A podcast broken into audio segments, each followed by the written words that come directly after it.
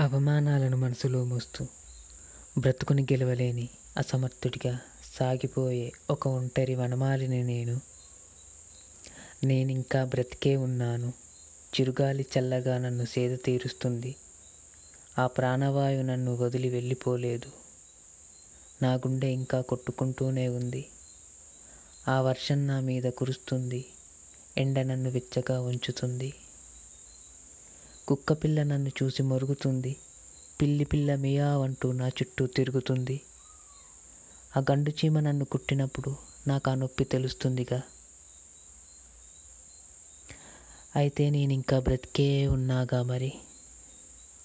నన్ను అసమర్థుడిగా చంపేసింది పిచ్చివాడిని చేసింది పిరికివాడంటూ వెక్కిరించింది ఈ సమాజమేగా.